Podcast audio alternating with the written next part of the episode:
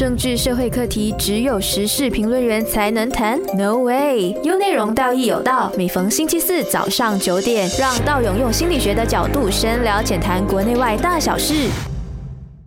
早安，你好，欢迎收听《道义有道》，我是道友。我们今天来了一个特别的嘉宾哦，他是我的一个很很久很久认识了很久的朋友，但是也是一个在心理方面非常有知识、非常有经历的一位呃心理智商师啊。我们欢迎焕胜。Hello，大家好，我是焕胜。焕胜，我们我们今天来讲的一个话题蛮，其实其实蛮中性的吧，应该这么讲，因为关于到自杀这个东西哦。因为对，啊、因为自杀可能对大部分来说，自杀好像是一个蛮不是很好的一个情况。对啊，对对一个社会来说啦。然后今天我们看到的是某个新闻，就是说到关于一对夫妻他们吵架后呢，然后跳楼自杀，然后、嗯呃，就因为这个社会新闻嘛，我想要我们一起来聊一聊，就是说很多时候我们要怎么切入说自杀者的这个心理情况啊，尤其在他跳楼之前，或者是他自杀之前的时候，他的心理状态是个怎么样的状态？嗯，我觉得说自杀这个想法哈、嗯，它可长可短，怎么说？主要有两，我觉得主要有两种啊、嗯可长可短。是啊可长的呢，就是有一些人他会呃酝酿很久，他会想说，哎，我要怎么样计划，我要交代些什么，那我的死亡是应该要怎么样的形式，然后什么样的时间，我要做这件事情。有一些人是有有有有周长计划的，OK，那有一些好像呃，我们新闻事件看到的，一两夫妻可能吵架了，然后就决定跳下去。呃，这一种的话，我会觉得是一时之间的念头的可能性会比较大啦。当然，我们也不排除长期下来是有累积了一定的压力哦，夫妻之间、呃可能吵架或者是感情不好，有一段日子了哦，或者是说可能呃在工作上啊，还是在其他人际关系上有一点啊、困难，和面对一些压力哦，然后回到家诶跟自己的另一半吵架，一下子想不开就一了百了，是。我们就跳下去。嗯，所以那种感觉，可能对我们智商说来说的话，都是可能一时冲动吧，因为因为它是属于第二种的吧，因为第一种嗯属于呃长期的这种累积跟安排，另外一种是一时冲动。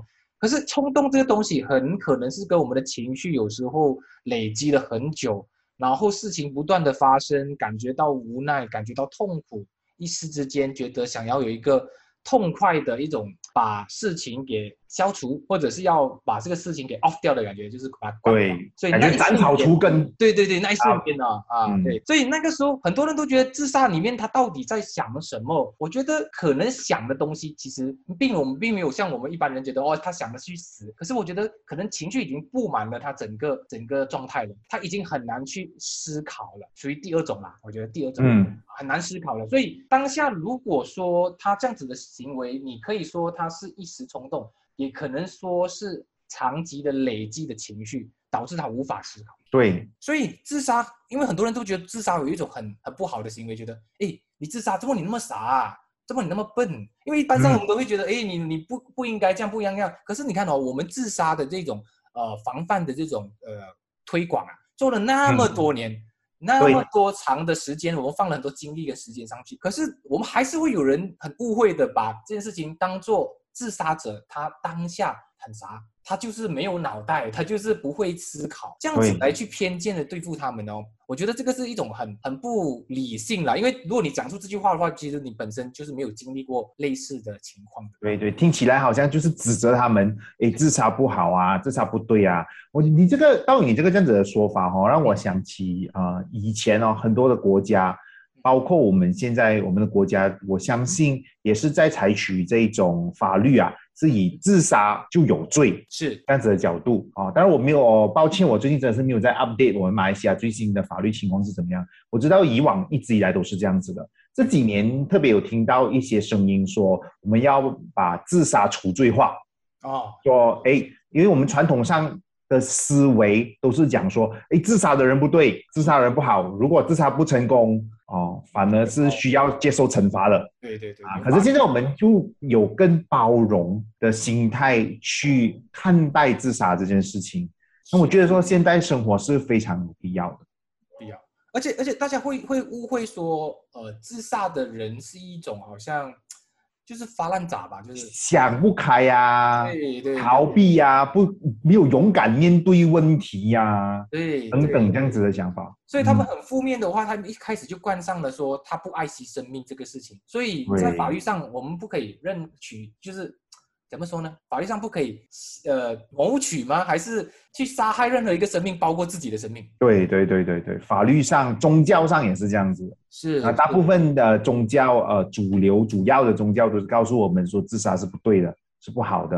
哦，可能一些宗教会告诉啊、大家说，哎，自杀者可能在啊、往生以后、哦可能会有一些不好的后果。哦，这个是大部分的宗教都会提到所以你看，自杀其实被污名化了，哦，很严重的就觉得做那个人就是一定是很罪大恶极的，可能他对会顾及到别人的思思考啦，别人的嗯情绪啦。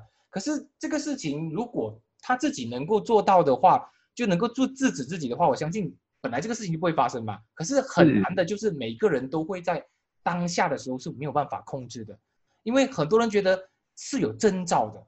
从你的这个经验来看啊，你觉得证照这个东西是可以被我们平常的人摸索到的吗？就是说，哎，我发现到我身边的人好像似乎有这些证照，这些证照是出现的时候，我们要更加小心的，还是怎么样？OK，我觉得说这个事情哈、哦，就要去看，嗯，好像我们之前谈到的，到底它是长期计划还是一时冲动是啊？有些时候，呃，如果是一时冲动的话，真的很很有可能我们是完全没有办法感受到、感应到，尤其连呃当事人本身啊，嗯，或许他也没有意识到说他会那么的冲动做这件事情。是是啊，如果是长期的话，当然我们呃多关心身边的人，会发现一些先兆啦，好像说，诶，如果这个人忽然间没事这样，他会嗯交代一些哦，如果我死后会怎么样？哦，我的钱啊，我在银行里面的钱啊，怎么样？哦，我的财产啊，要怎么样分配？哦，可是无端端会谈起这个事情。当然，我我们知道遗产分配这个事情本来就是很重要，我们也鼓励大家是啊写遗嘱嘛。是是是，但是啊，那当当当，但是当我们身边有人啊、一直谈及这些话题的时候，我当然会鼓励。我相信道勇也会认同我说，鼓励大家去啊、关心一下，对对关心一下这个人。只是哦，只是问题来了，我发现我们身边的人一般呐、都不太敢谈自杀这个课题或者。或者是自杀与死亡这个课题吧。对，自杀与死亡，死亡已经够困难了，自杀更困难。对你要开口问他说：“哎，你现在这么交代这样多，你要死了没？”这种这 听起来就觉得好像好像哪里不对样子哦，很是自然，是会很尴尬。可能哦在华人社会里面，我们对于死的避忌哦，导致我们很难去跟别人去倾诉自己有自杀的倾向啊，这个事情。对啊，我们也不敢去问别人对对对对，啊。有时候就是当然鸡和蛋蛋和鸡的问题，有时候是我们不敢讲。嗯，然后我们又不敢去问，所以这个是这个课题成为了很多人与人之间的一个禁忌的课题。是，哎，我那我举例跟大家分享一下哦。是最近我身边就有人成功自杀啊、是最近我身边就有人，所以这个事情哈、哦，在对我的影响啊，其实还蛮大的。嗯，哪怕这个人是一个认识不太久的朋友啊，但是我跟他之间，哎，谈到还蛮熟络的，是，甚至我们还约好说，哦，好，我们下个星期啊、再继续谈，我们出来喝茶。怎么知道等不到下一个约会，就他就他就了了断了他自己是，啊、所以虽然我跟他之间不是很熟，但是，呃，他对我的心理的确是冲击的。你想象一个人哦，他好好的、很朝气的跟你谈他未来的计划，是，可是过几天你收到消息是他不在了。是，他他的死亡是他决定自己了断自己的生命，这个对很多人来说，身边的人冲击非常的大。是，不要说是我一个呃朋友，你想象他的家人，我觉得这个感觉是更可怕的啊。我觉得这个故事引申了一个很好的话题哦，但是我们暂时把这个话题先落在这里。我们在下个阶段的时候呢，我们再回来把这一个啊、关于到自杀，然后会影响到我们身边的人的情绪，还是留下什么阴影。好，下一段我们再回来继续这个话题。请留守优内容。政治社会课题只有时事评论员才能谈？No way！优内容道义有道，每逢星期四早上九点，让道勇用心理学的角度深聊浅谈国内外大小事。欢迎回来，道义有道，我是道勇。我是幻胜。好，我们刚刚聊过，就是自杀者他们所遗留下来的那些影响啊，给身边的人啊，尤其是我们身边的伙伴啊、朋友啦，甚至是家人啊，他们心里会不会这是否带来一些阴影啊？我们在今天就来聊，因为我觉得换成你刚才那故事。就刚好可以聊起了这一个如何去面对，因为做你作为他的朋友啊，嗯，觉得你的心里的感受是怎么样的？我心里的感受啊，我觉得很震惊。首先，第一是，第二，我觉得很可惜，因为这个人才二十几岁啊，嗯，然后呃，对于未来还有很多还没有完成的事情要去做啊，他也有告诉我他未来的规划，哎，听起来还蛮正面的。是啊，然后对我，我记得我最印象深刻的是哦，我在想，我身为心理健康工作者的，是在跟他互动的过程当中，我是不是呃遗漏了些什么？嗯，是不是没有看到些什么征兆？如果我早一点点看出来的话，事情会不会不一样？嗯，是不是我的错？我觉得你这个点讲的很对哦，尤其是我们心理工作者，总会觉得我们对于身边的人应该有多一点点的责任，因为我们有了多一点点的能力。对，所以那一份的能力导致我们会对于如果我们身边人有发生这样的事情啊，我们会特别有一些愧疚的，特别有一些亏欠的，我会觉得是不是我不够好，还是我没有去注意他。错失了一些所谓的最重要的关键时刻，对啊，导致了那个最后那一根所谓的呃骆驼上的那个根稻草啊，就是就是没有办法我们阻止他进行这个所谓的自杀或者这些悲剧的产生。说到这里呢，因为我们我们之间我们的经历应该是会有辅导过一些啊，可能家人吧，对吧？家人啊，或者是一些他们身边的一些很亲密的朋友啊，或者是一些他的爱人之类的。因为我们我们会觉得我们是以专业的角度去看，我们觉得惋惜。当然我们会懂得会自己去疏导嘛，对不对？我们懂得会自己去开解自己。可是对于他们一般的人，尤其是爱人啊、亲人啊那些住在一起的，他就住在你的房隔壁房，或者是住在你的同一张床上面，而他们的突然离去。会不会比我们这些作为心理健康工作者的人来的更大的一个冲击？因为对啊，对吗？是不是？哎，对，没错。我觉得是从，所以从我自己个人的体验哦，是我衍生出去。如果这个是我身边的人，是我会怎么想？对，其实冲击会更大。如果是身边的亲，他的身边的亲人会不会有更多自责的声音？我只是一个嗯。聊了几十天的朋友啊，刚好也是心理工作者。但是如果是一些嗯，他们身边的人的话，或许他们会更多的自责，自责包括说，我是不是没有看到什么征兆啦？哎呀，那天我他跟我说一些话，某某某啊，可能说。哎，呃，这次今天我们啊吃了这一餐，可能不晓得几时还有机会再吃，这等等之类的。对对对对。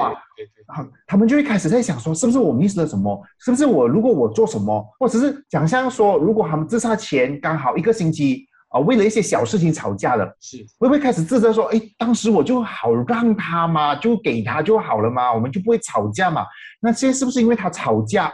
是，而造成他有轻生的念头，就会开始很自责，所以遗留下来的人哦，生活真的是一点都不好过，真的会非常痛苦，会活在那个痛苦当中。因为他们都会觉得，我每一个动作或者过去的一些交际，都会是呃累积他这一份倾向的其中一个一个元素。对对，因为我们都爱这个往生的人嘛，对，我们都爱这个自杀的人，我们都希望说我们能够为他做些什么，好让他不会走到去。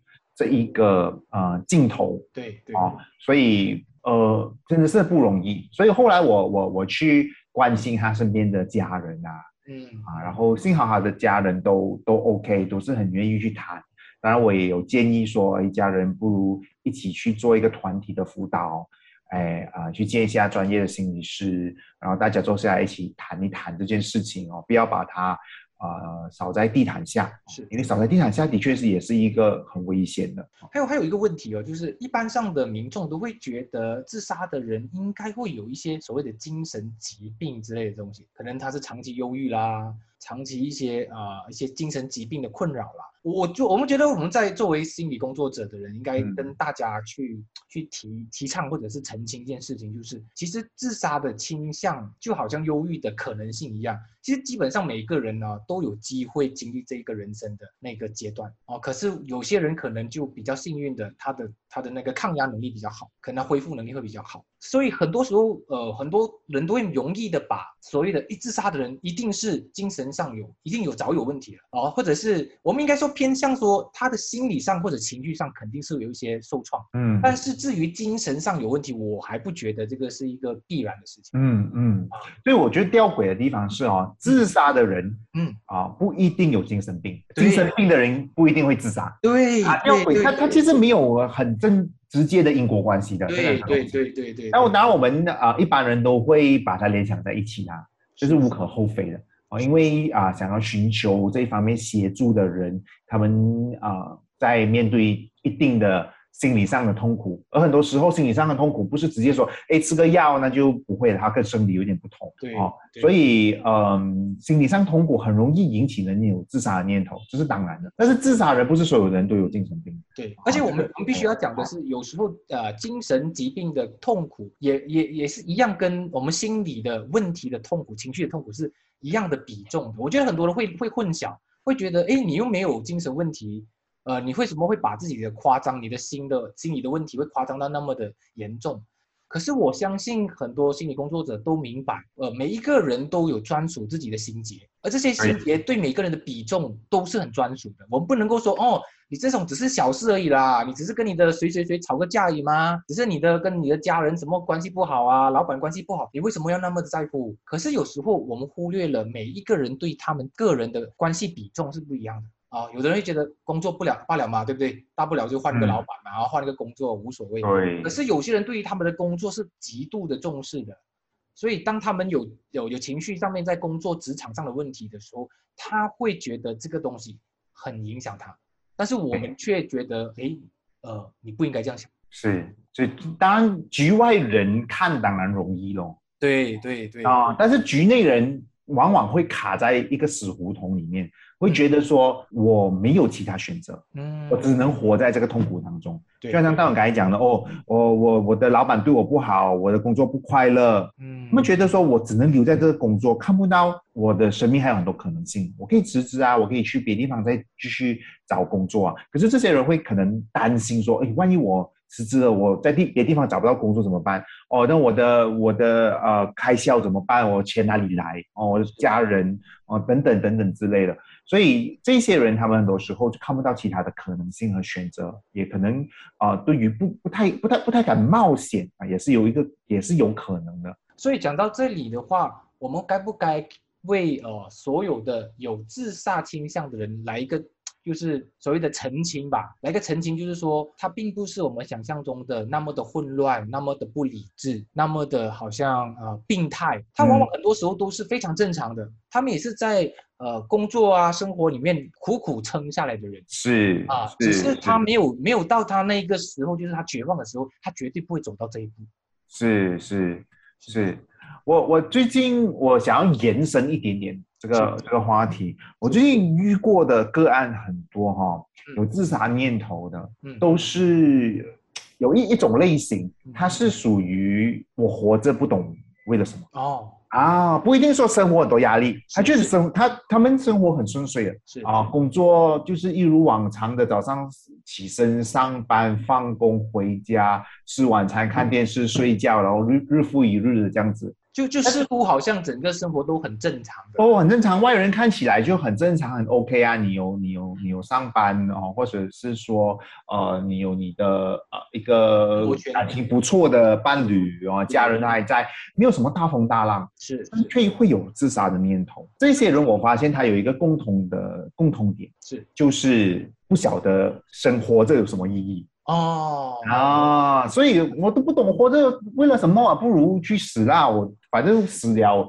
应该不会有人觉得伤心啊，或者什么的。是是会的确是会有这一这一群这样子的，尤其哈，嗯嗯尤其我觉得我们我们现代生活太安逸，啊，就衍生了，就其实会容易衍生所以所以很奇怪的的一一个现象哦，就是我们会觉得可能是苦难带来了可能要想要死亡，很多对时候竟然不是苦望了苦难呢，而是一种苦闷苦苦闷的感觉。对，苦闷就是失去了意义，失去了价值，嗯，失去了自己想要呃，可能我我在这里为了什么？其实我在家庭也好，在社会也好，还是在这个环境也好，我究竟是为什么而活？对所以变成一个非常非常哲学的问题耶。对，非常哲学的问题。所以在在在我们这个社会，慢慢从啊、缺吃的、缺穿的，到慢慢衣食丰足的时候，对我们反而在心灵上越来越空虚。对对，没错。所以你看，以前哦，我们比较少去探讨这个课题的，现在反而多了。对，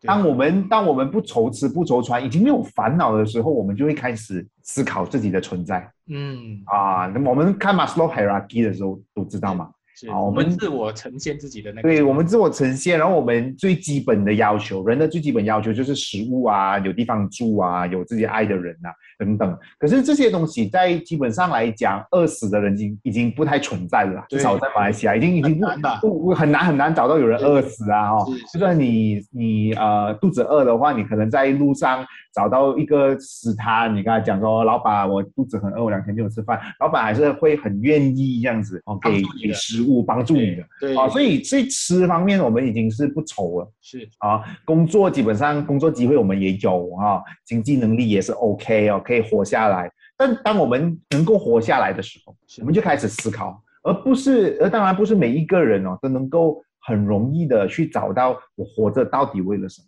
我到底有什么意义。我觉得这一这一群人本身也是一个自杀的高危险群啊。反而是在相当隐藏性的高危族群，对，这一群人是我们要去啊。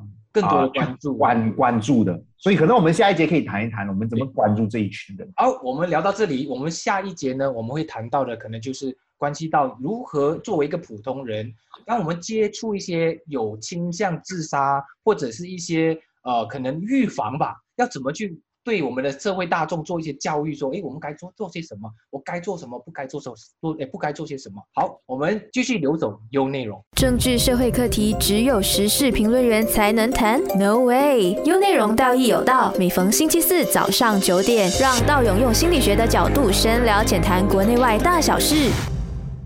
欢迎回来，道义有道，我是道勇。好，我是焕胜。好，我们现在又回到我们的话题了，就是我们刚才讲的，就是关于被忽视的那一群人呐、如果我们今天作为一个普通人，可能你是今天你不是一个教育工作者或者心理工作者，呃，有些什么事情是该做的，什么事情是不该做的？嗯，我觉得该做的一定是去关心我们身边的人啦。是是然后另外一个，我常常跟我身边的人说的，尤其是我该提到哈，我我我的朋友自杀的这个情况，哎，我有跟他的他们的身边的人说，他身边的人说，其实有时候我们不能不需要太害怕去谈关于死亡和自杀的课题。嗯，不会有人因为我们谈关于自杀而去而真的去自杀的。对对对，这个我认同。记得吗？记记得，我不晓得道友有没有这样子的经验啦哈。在我呃当实习生的时候啊，很多很多年前当实习生的时候我们都会很害怕去碰这个东西，我们很害怕去触碰那些软肋啊，或者一些禁忌这样子的东西。一个禁忌呀、然后话啊性啊啊什么自杀、死亡啊，都对对对对我们会很害怕的，我们很害怕，跟一般人一样，我们都会很害怕。是是好对啊。但是我们的工作的责任是非常重要的，对。检查看对方有没有自杀念头。是。啊，是不是有自杀计划？那我们会因因为这样做一个呃 assessment 啊，有一个 self suicidal assessment 的是啊，所以这个东西是我们必须要去做。对那呃，我最记得老师以前教我们的就是直接问呐、嗯。不 要迂回，不要不要这样迂回，迂回哦，反而嗯迂回反而让对方觉得，诶，你你不舒服谈这个，是你很舒服啊，很直接的去问哦，反而对方觉得说，哦，你很舒服，你能够呃接受这件事情，是，而且而且说到这个接受，嗯。我觉得如果谈的那个人本身的态度哦，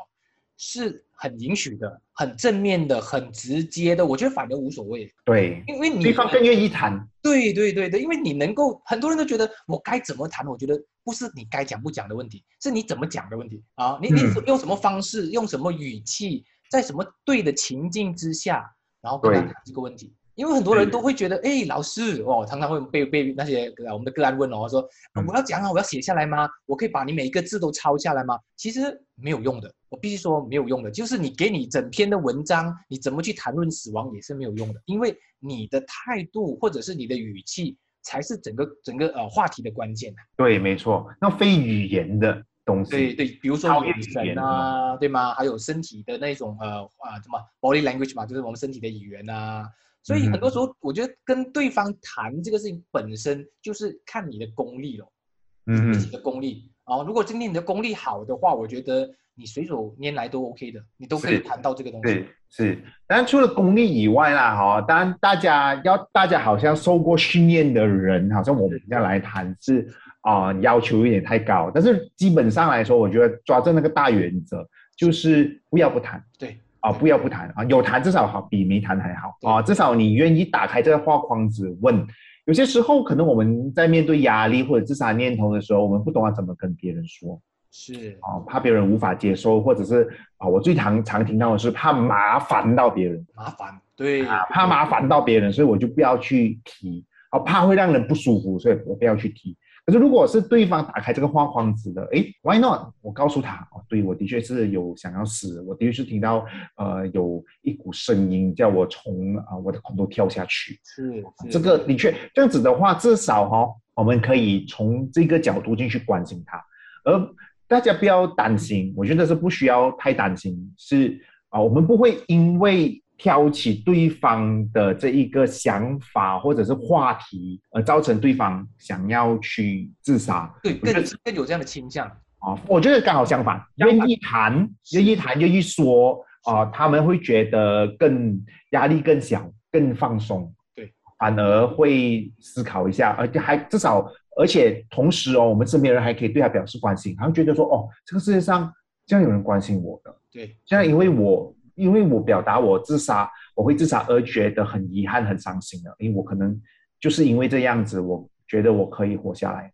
是，而且因为就说到面对的，肯定是比逃避更好，因为你只要你们面对的话，那个情绪被正视，那么一切就有机会去疏导，有机会去宣泄那些一些隐藏的情绪。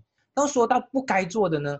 你有什么想法呢？就是说我们常常讲的，你千万不要跟那些可能有意图的人，他们第一句可能讲，你不要傻啦，你知道吗？你还有父母啊，你还有家人啊，你有孩孩子啦，有亲戚啦，什么？就我觉得这个这个主旨是最无力的，而且你听起来好像很有那种义正言辞的感觉，就觉得哎，我好像用一个很大的道理告诉你说，哎，你不要这样子。啊，你不要让让让让，然后其实你这样子会会让家人伤心啊，然后就我觉得这个事情他已经开始把那个情绪或者是那个关注点呢，从这个要自杀的人的身上转移到别人身上去了。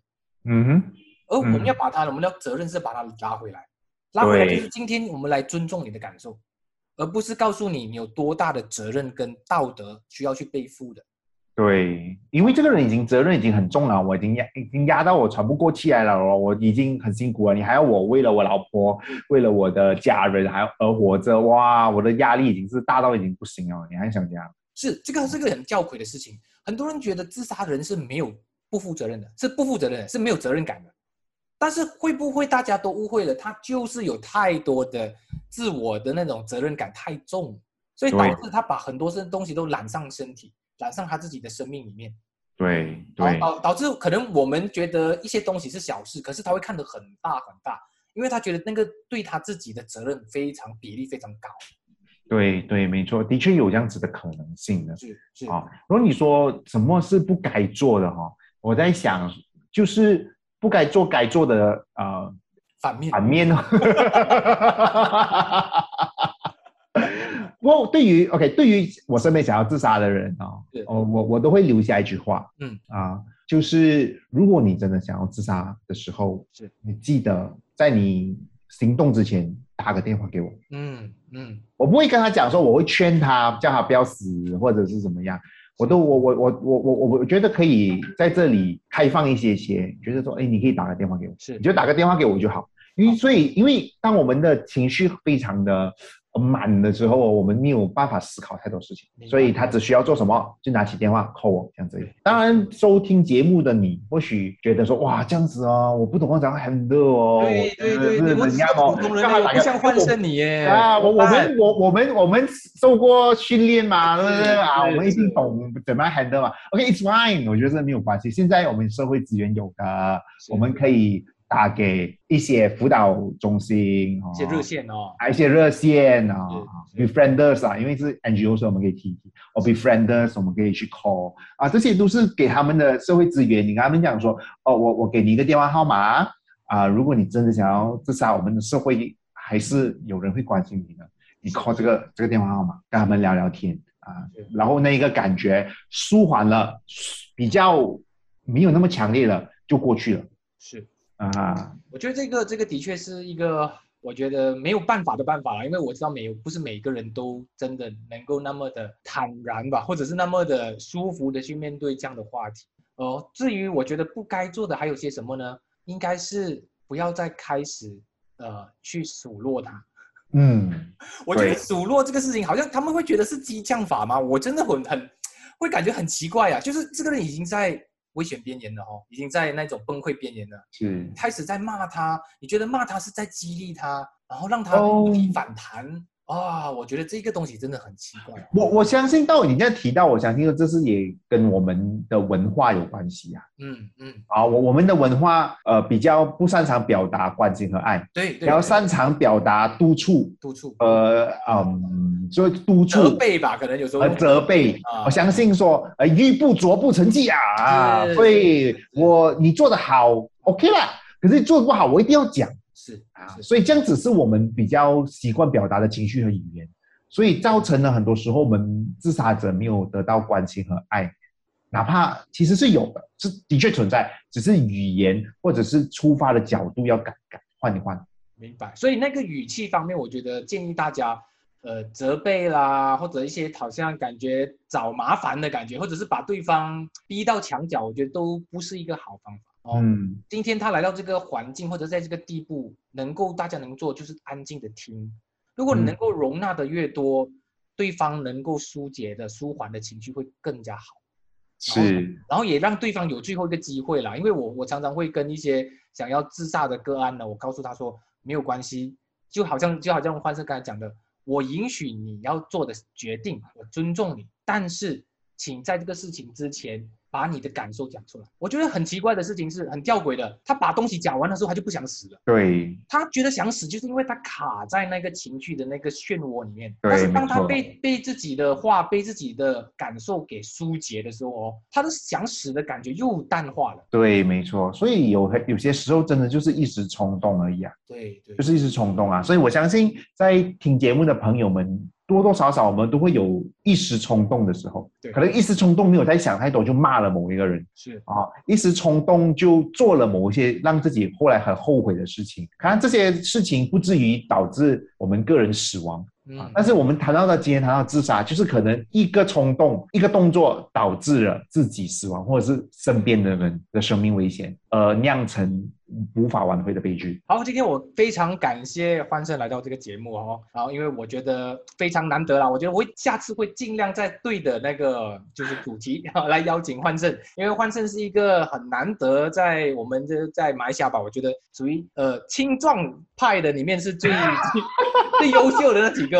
你比较优秀，你比较优秀。没有，快讲，快讲了。OK，好，每逢星期四早上九点到十点，道义有道。我们下一个星期同一时间见，请留守优内容。那那那，是不是听得津津有味、意犹未尽嘞？那就赶快关注心理自信文字之旅的 Facebook 和 IG，让你看得够，听得爽。优内容就是那把对的声音。